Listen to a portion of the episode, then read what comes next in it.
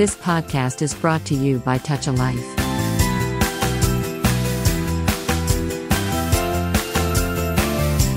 శ్రోతలకు నమస్కారం.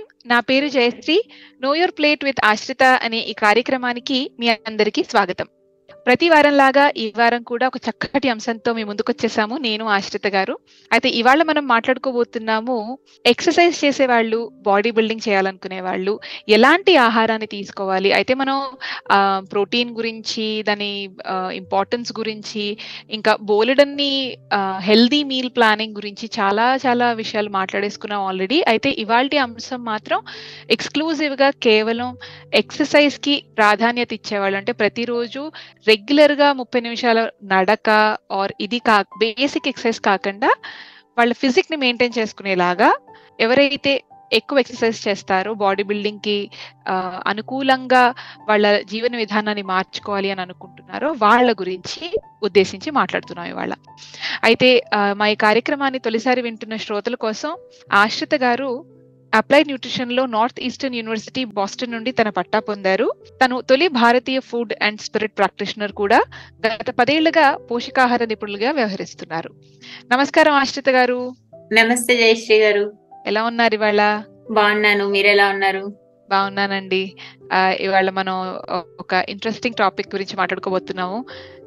Exercise and body building మీద ఫోకస్ చేసే వాళ్ళు ఎలాంటి ఫుడ్ తినాలి అనే దాని గురించి మాట్లాడుతున్నాం. ఎగ్జాక్ట్లీ. అయితే ఫస్ట్ అండ్ ఫార్మోస్ట్ గా నా మైండ్ కి వచ్చిన ఆలోచన ఏంటంటే, వర్కౌట్ చేయాలి అనుకునే వాళ్ళు, వర్కౌట్ చేస్తున్న వాళ్ళు, బాడీ బిల్డింగ్ చేయాలి అనుకునే వాళ్ళు మరి రోజువారీ డయట్ లో ఏమైనా స్పెషల్ చేంజెస్ చేసుకోవాల్సిన అవసరం ఉంటుందా? Yeah, first workout and body building cases కి వచ్చినప్పుడు Uh, one should understand the difference between regular workout routine and uh, somebody yeah. who is trying to build their body. So, రెండు different అంశాలు. కాకపోతే రెండిట్లో కూడా డైటరీ మేనేజ్మెంట్ అన్నది definite గా ఉండాలి. సో మనం ఎలాంటి పోషకాహారం తీసుకుంటున్నాం అన్నది అది మన వర్కౌట్ మీద చాలా ఇంపాక్ట్ చేస్తుంది. So, uh, yes, diet plays a huge role in your exercise program and bodybuilding program as well. So, మీరు ఇందాక ఇంట్రడక్షన్లో చెప్పినట్టు ఎక్స్క్లూజివ్గా ప్రోటీన్ అనేది చాలా హ్యూజ్ రోల్ ప్లే చేస్తుంది ఎక్సర్సైజ్ ప్రోగ్రామ్స్లో. సో కాబట్టి మీరు చూస్తే చాలా మందికి ఆ విషయం తెలుసు అండ్ చాలా మంది చాలా కాషియస్గా ప్రోటీన్ ఇంటేక్ తీసుకుంటూ ఉంటారు. బట్ చాలా మంది దాన్ని ఓవర్ డూ కూడా చేస్తూ ఉంటారు.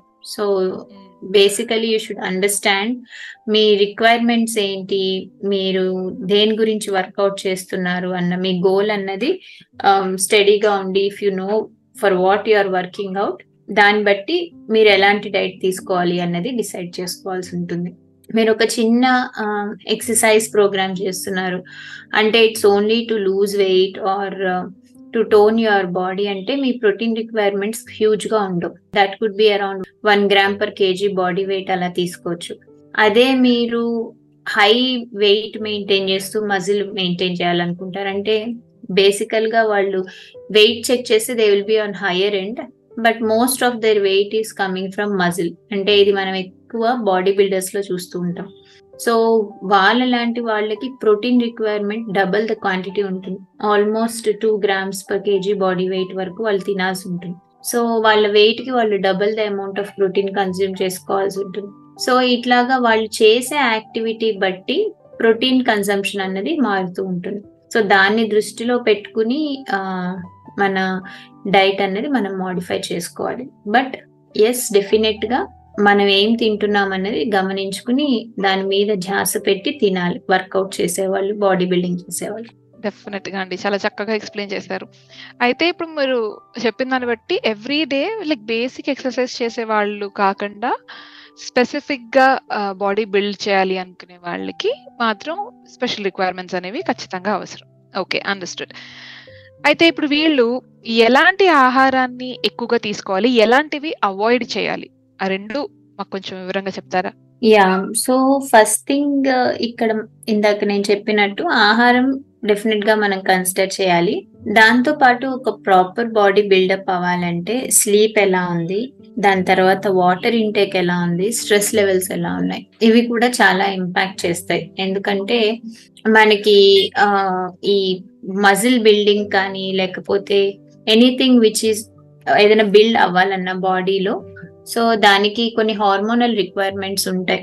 సో మనకి హార్మోన్స్ అనేవి బ్యాలెన్స్డ్ గా ఉంటేనే అవి వాటి పని చేస్తూ పోతాయి. కాబట్టి ప్రాపర్ గా నిద్ర, దాని తర్వాత స్ట్రెస్ లెవెల్స్ మేనేజ్మెంట్ అన్నది చాలా ఇంపార్టెంట్. బికాస్ ఇవి రెండు కూడా కార్టిసాల్ అనే హార్మోన్ కి రిలేట్ అయి ఉంటాయి. ఈ కార్టిసాల్ అనే హార్మోనే యూజువల్ గా టెస్టోస్టెరాన్ అనే హార్మోన్ రిలీజ్ చేస్తుంది. దాంతో మనకి మజిల్ బిల్డింగ్ అన్నది జరుగుతుంది. సో ఇట్లా ఈ హార్మోన్ సైకిల్ ప్రాపర్ గా వెళ్ళాలి అంటే మనకి డెఫినెట్ గా ఈ స్లీప్ సైకిల్స్ అనేవి మనము కనిపెట్టుకుని ఉండాలి. స్లీప్ బాగుండాలి, స్ట్రెస్ లెవెల్స్ ఎలా ఉన్నాయి అనేది కూడా చూసుకుంటూ ఉండాలి. సో దట్ మనం తీసుకునే ఫుడ్ లో ఉన్న కొలెస్ట్రాల్ టెస్టోస్టెరాన్ అవుతుందా, కార్టిసాల్ అవుతుందా అన్నది మనకి ఆ డిఫరెన్సియేషన్ అనేది జరుగుతుంది. కాబట్టి డెఫినెట్ గా balance of your biological clock అనేది most important. And coming to the food wise, మీరు అన్నట్టు ప్రోటీన్ రిక్వైర్మెంట్ అనేది ఎక్కువ ఉంటుంది బాడీ బిల్డింగ్ వాళ్ళల్లో. అయితే ఇప్పుడు దీన్ని కూడా డెఫినెట్ గా వాళ్ళు తీసుకునే ఫుడ్ లో హై ప్రయారిటీ ప్రోటీన్ కే ఇస్తాం. అయితే ప్రోటీన్ కొంతవరకు మనకి మజిల్ ఫార్మేషన్ కి వాటికి ఉపయోగపడుతుంది. అయితే ప్రోటీన్ తో పాటు మనం ఇంకొక అంశం గమనించాల్సింది ఏంటి అంటే, బాడీ బిల్డింగ్ చేసుకునే వాళ్ళకి ఆక్సిడేటివ్ స్ట్రెస్ లెవెల్స్ కూడా ఎక్కువ ఉంటాయి. ఎందుకంటే వాళ్ళ consumption of oxygen levels విఓ2 max అనేది ఎక్కువ ఉంటుంది. So volume of oxygen intake అనేది ఎక్కువ ఉంటుంది. So volume of oxygen intake ఎక్కువ ఉన్నప్పుడు మన బాడీలో ఫ్రీ రాడికల్ ప్రొడక్షన్ కూడా ఉంటుంది. సో ఈ ఫ్రీ రాడికల్ అన్నవి ఎక్సెస్ అమౌంట్స్ లో ప్రొడ్యూస్ అయినప్పుడు మనకి ఇన్ఫ్లమేషన్ దారి తీసి వేరే వేరే ఇష్యూస్ వచ్చే ఛాన్సెస్ ఉంటాయి. అంటే ఇన్ఫ్లమేషన్ వల్ల వచ్చే ఇష్యూస్ అన్ని వచ్చే ఛాన్సెస్ ఉంటాయి. సో అలాంటి వాటిలో ఎండప్ అవ్వకుండా ఉండాలి అంటే ప్రోటీన్ తో పాటు వాళ్ళు బాగా తీసుకోవాల్సింది anti inflammatory food or free radicals scavenge చేసే ఫుడ్ ని తీసుకోవాలి. సో ఈ రెండు category of food, anti inflammatory food and high protein foods are very important for people who are going to build their body.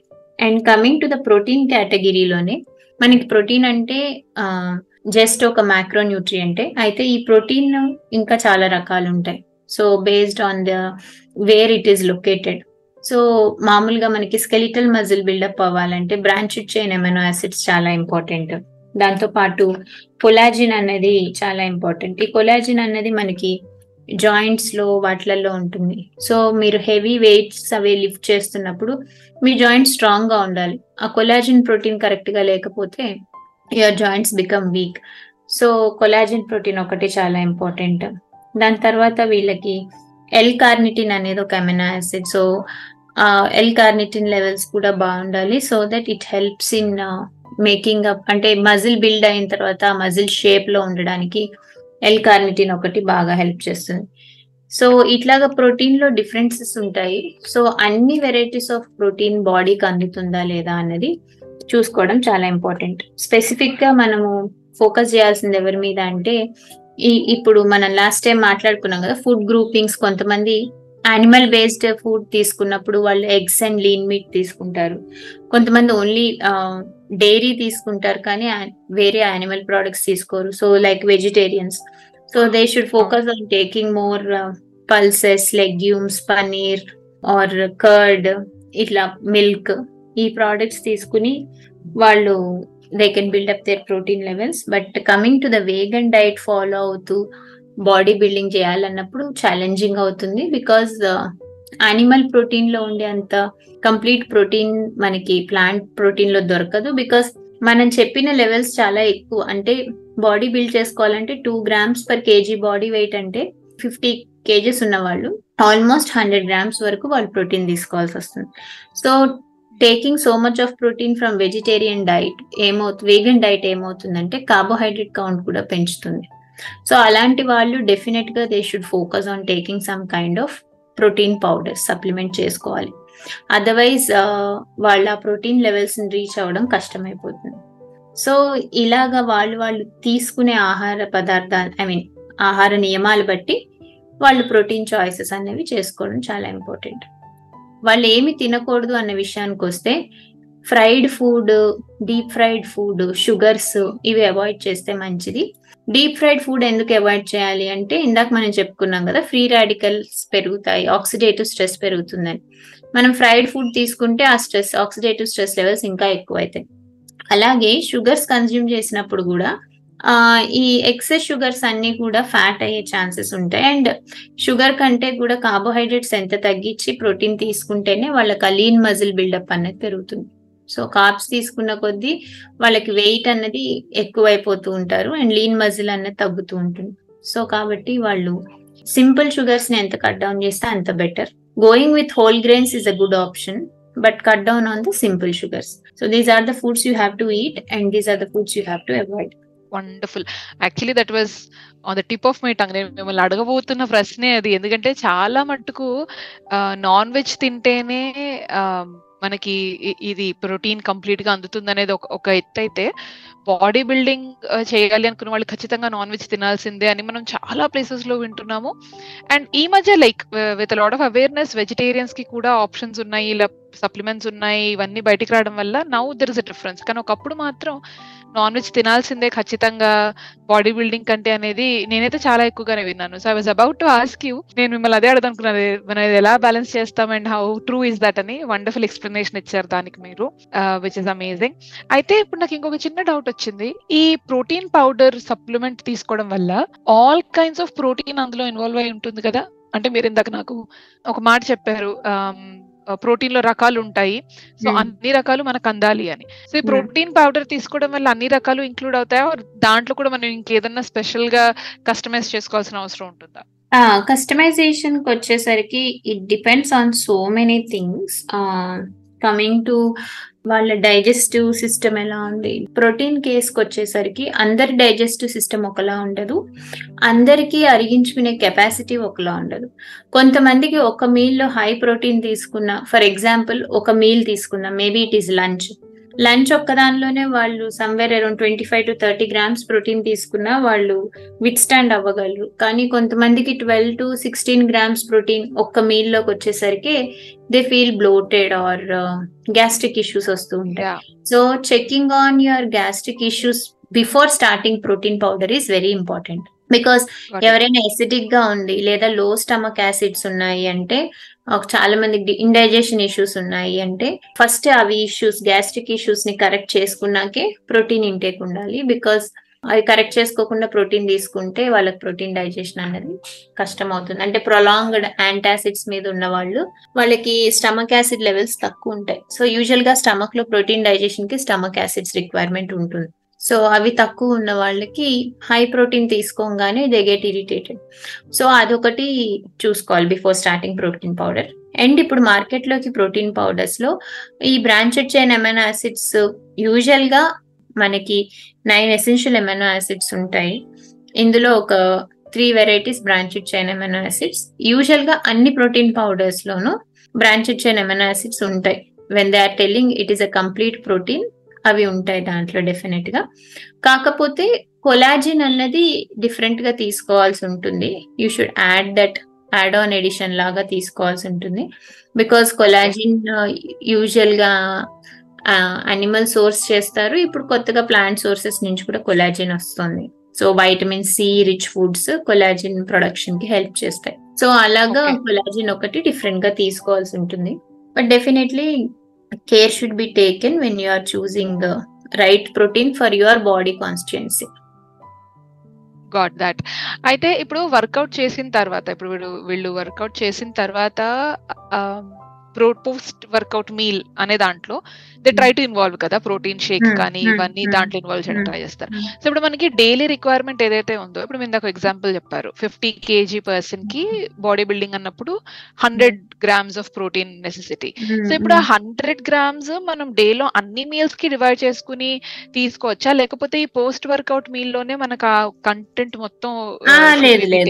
Hundred grams for day, day మొత్తం divide చేసుకోండి whatever you eating. Because that is what I was telling you, ఒక్క మీల్లో అంత heavy protein digest చేసుకోలేదు body. అలా అని చెప్పి digestion capacity లో ఉన్న వాళ్ళు డిసప్పాయింట్ అవ్వక్కర్లేదు. నెంబర్ ఆఫ్ మీల్స్ పెంచుకోండి. For example, if you are not able to do twenty grams of protein in one meal, you divide that meal into two.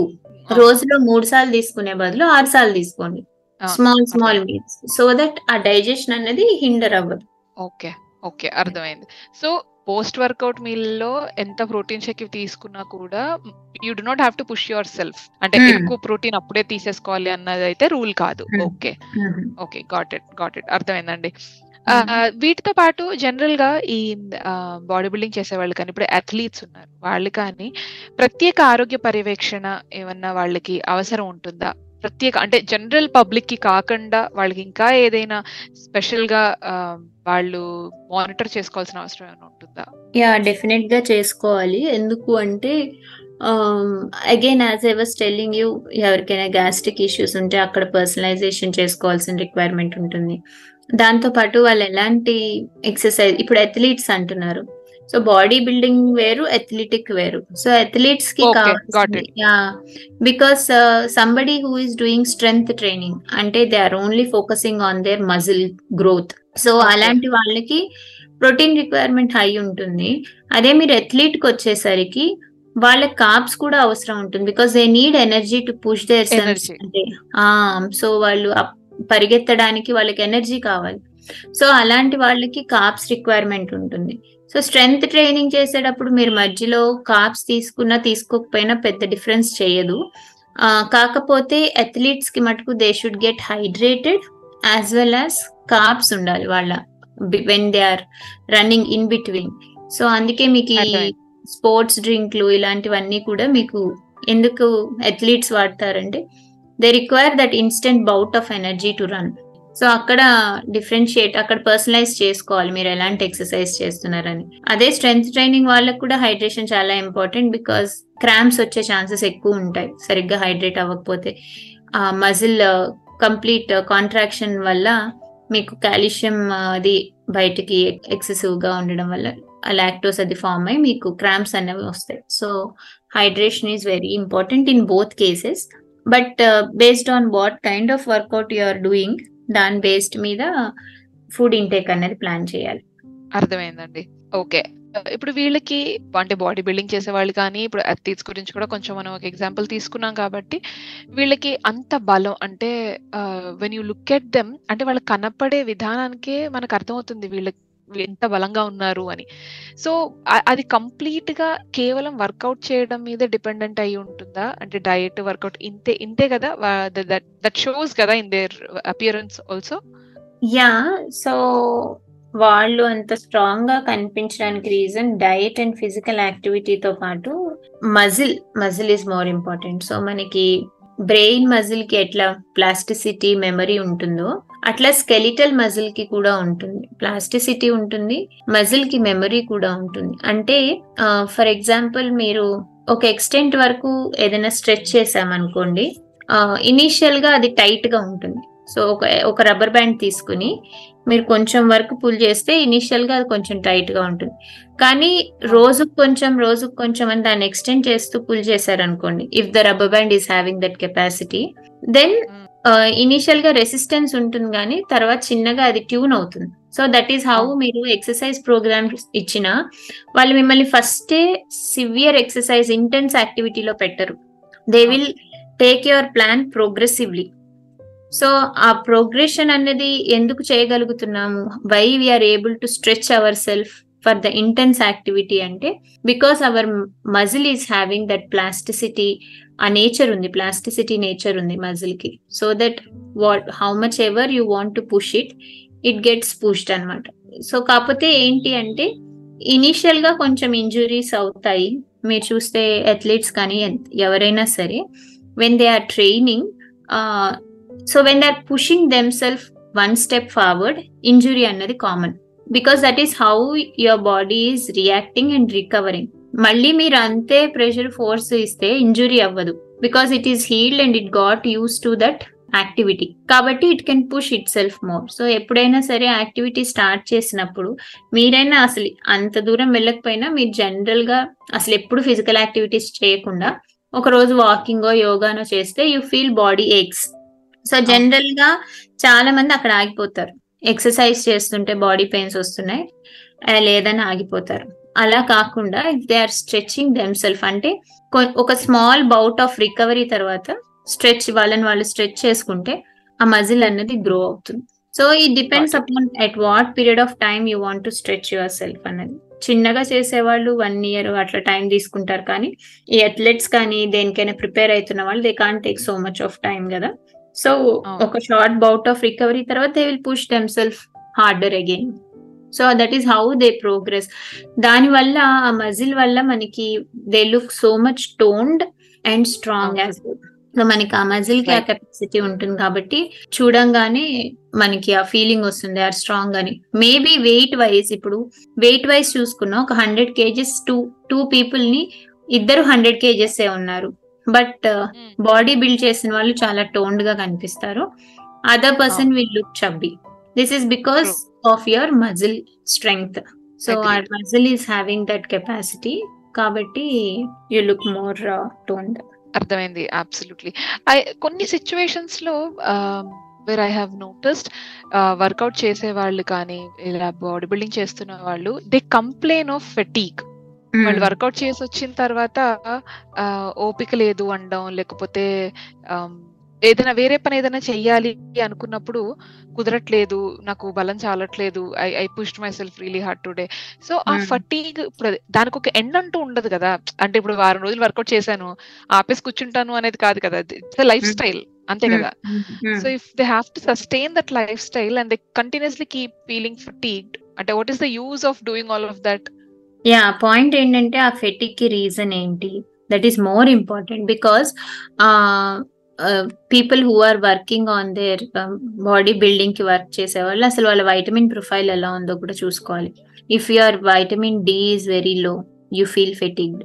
Uh, if your magnesium levels are very low, you feel fatigued. If your B twelve levels are very low, you feel fatigued. Enduku ante ippudu vitamin D is very essential for maintaining your joint health, bone health. Vitanitiki vitamin D kavali. End of the day when you are moving or when you are lifting something, all the ఆ pressure అంతా తీసుకునే జాయింట్సే కదా. So if you are not properly nourished then those get affected. And చాలా మంది చేసే faulty ఏంటంటే they focus too much on protein intake, but they forget about their vitamins, phytonutrients, antioxidants, వీటిని మర్చిపోతారు. So but working on your vitamin profile is also important. So check your vitamins, అవి ఎట్లున్నాయి, are there అనే standard, అంటే అవి optimal levels లో ఉన్నాయా లేదా అని చెక్ చేసుకుని అవి ఆప్టిమల్ లెవెల్స్ కి రీచ్ అయ్యాకి then they should go for workout. అది ఒకటి. రెండో రీజన్ ఫెటిక్ కి స్లీప్ సరిగ్గా లేకపోవడం. సో ముందర రోజు సరిగ్గా స్లీప్ లేకపోయినా సరే నెక్స్ట్ డే వర్కౌట్ చేయడానికి మీకు స్ట్రెంగ్త్ సరిపోదు.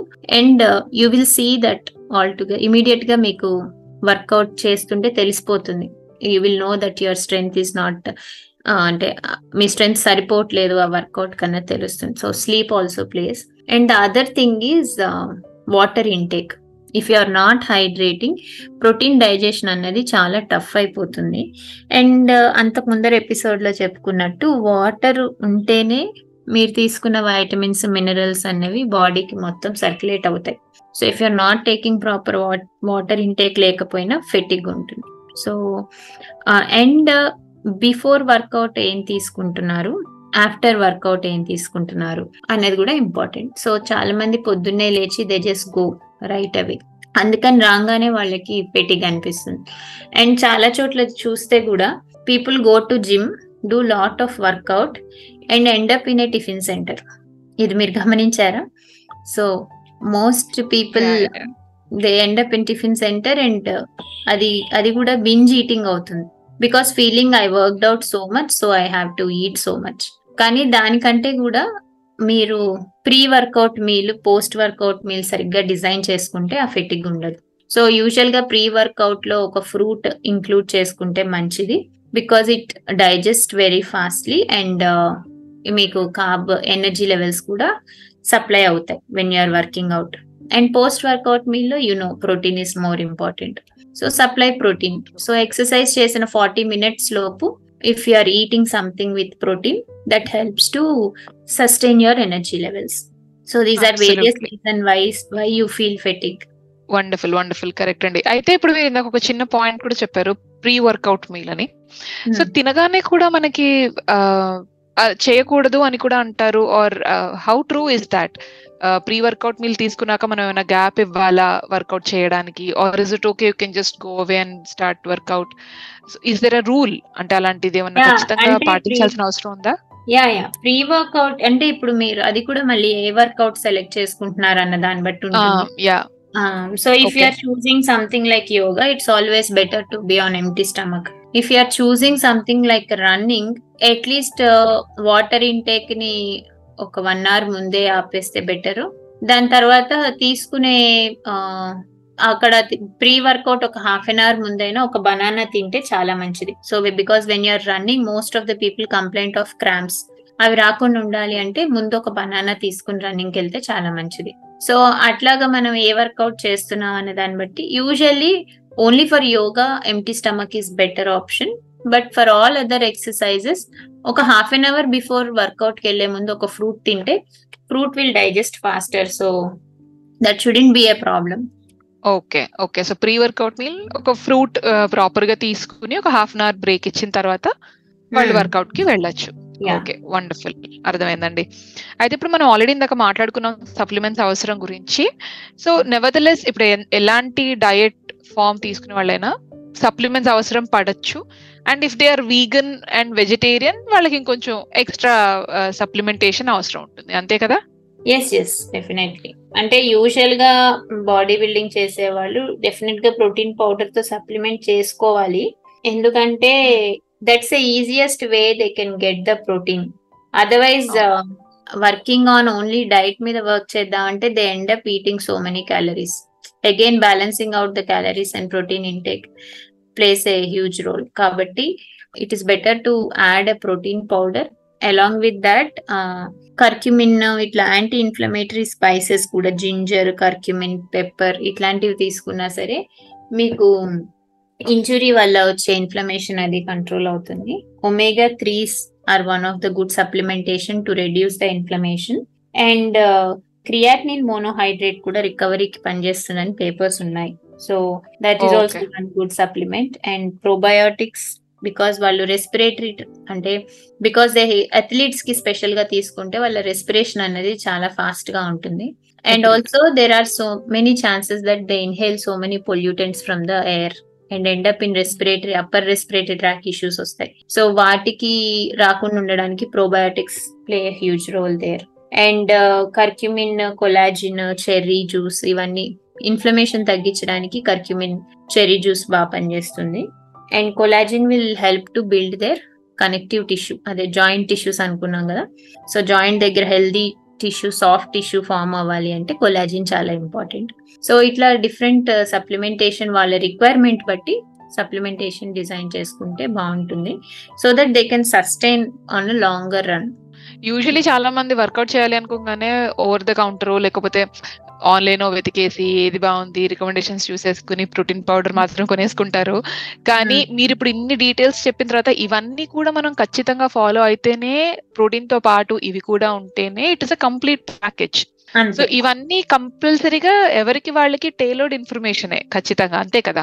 అంతే అంతే రైట్ రైట్ అమేజింగ్. అంతే ఇప్పుడు ఎవరైనా ఇలాంటివి చేయాలి అనుకుంటున్నప్పుడు వారు చేస్తూ రిజల్ట్ సరిగ్గా లేదు అని అనుకుంటున్న వాళ్ళు కూడా కొంచెం పర్సనలైజ్డ్ గా న్యూట్రిషనిస్ట్ దగ్గరకు ఇలా వెళ్ళి వాళ్ళ హెల్త్ ఇష్యూస్ అన్ని కూడా జాట్ డౌన్ చేసుకుని, మీరు అన్నట్టు వాళ్ళ గ్యాస్ట్రిక్ ట్రబుల్స్ కూడా ఒకసారి చెక్ చేసుకుని దెన్ ఇలా టైలర్డ్ గా మనకి ఏది ఎంత అవసరము ఎలాంటి సప్లిమెంట్ తీసుకోవాలనేది కొంచెం ఇన్ఫర్మేషన్ తీసుకుని వాడడం వల్ల రిజల్ట్ బెటర్ గా ఉంటుంది, అంతే. వండర్ఫుల్, అర్థమైందండి. చాలా చాలా డీటెయిల్డ్ గా ఎక్స్ప్లెయిన్ చేశారు. అయితే నా ఐఎమ్ షూర్ చాలా మందికి ఈ ఎపిసోడ్ చాలా ఇన్ఫర్మేటివ్ కూడా, అండ్ చాలా కామన్ డౌట్స్ ఉంటాయి, but they do not people do not know who to go to and who to ask. So we end up reading a lot of articles online and that creates even more confusion. So దాంతో ఇంకా confuse అయిపోయి ఏది చేయకుండా ఇది చాలా complicated గా ఉంది అని కూడా అనుకుంటాను చాలా సార్లు, but I'm glad but I'm glad you have given a very good clarity on what is what. So thank you so much ఆశ్రిత గారు, మీ టైం ని మా కోసం ఇవాళ కూడా స్పెండ్ చేసినందుకు. థ్యాంక్ యూ జయశ్రీ గారు, థ్యాంక్స్ అ లాట్. వండర్ఫుల్ అండి. అయితే విన్నారు కదా శ్రోతలందరూ, ఇవాళ ఎపిసోడ్ చాలా చాలా ఇన్ఫర్మేటివ్ గా ఉంది అండ్ ఇవన్నీ కూడా మీరు ఫాలో అవుతారని ఆశిస్తున్నాను. చక్కటి హెల్దీ లైఫ్ స్టైల్ ని అలవర్చుకుంటారని ఆశిస్తున్నాను. ఆశ్రిత గారిని సంప్రదించాలి అని అనుకుంటే truly nutrition two zero one five at Gmail dot com కి ఈమెయిల్ చేయగలరు. మీరు వింటున్నారు టచ్ లైఫ్ వారి టాల్ రేడియో. ఇవాళకి ఇక సెలవు తీసుకుంటూ నేను మీ జయశ్రీ. వింటూనే ఉండండి, ఆరోగ్యంగా జీవించండి. నమస్కారం. You have just listened to Tal Radio Podcast. For more podcasts, visit double-u double-u double-u dot touch a life dot org.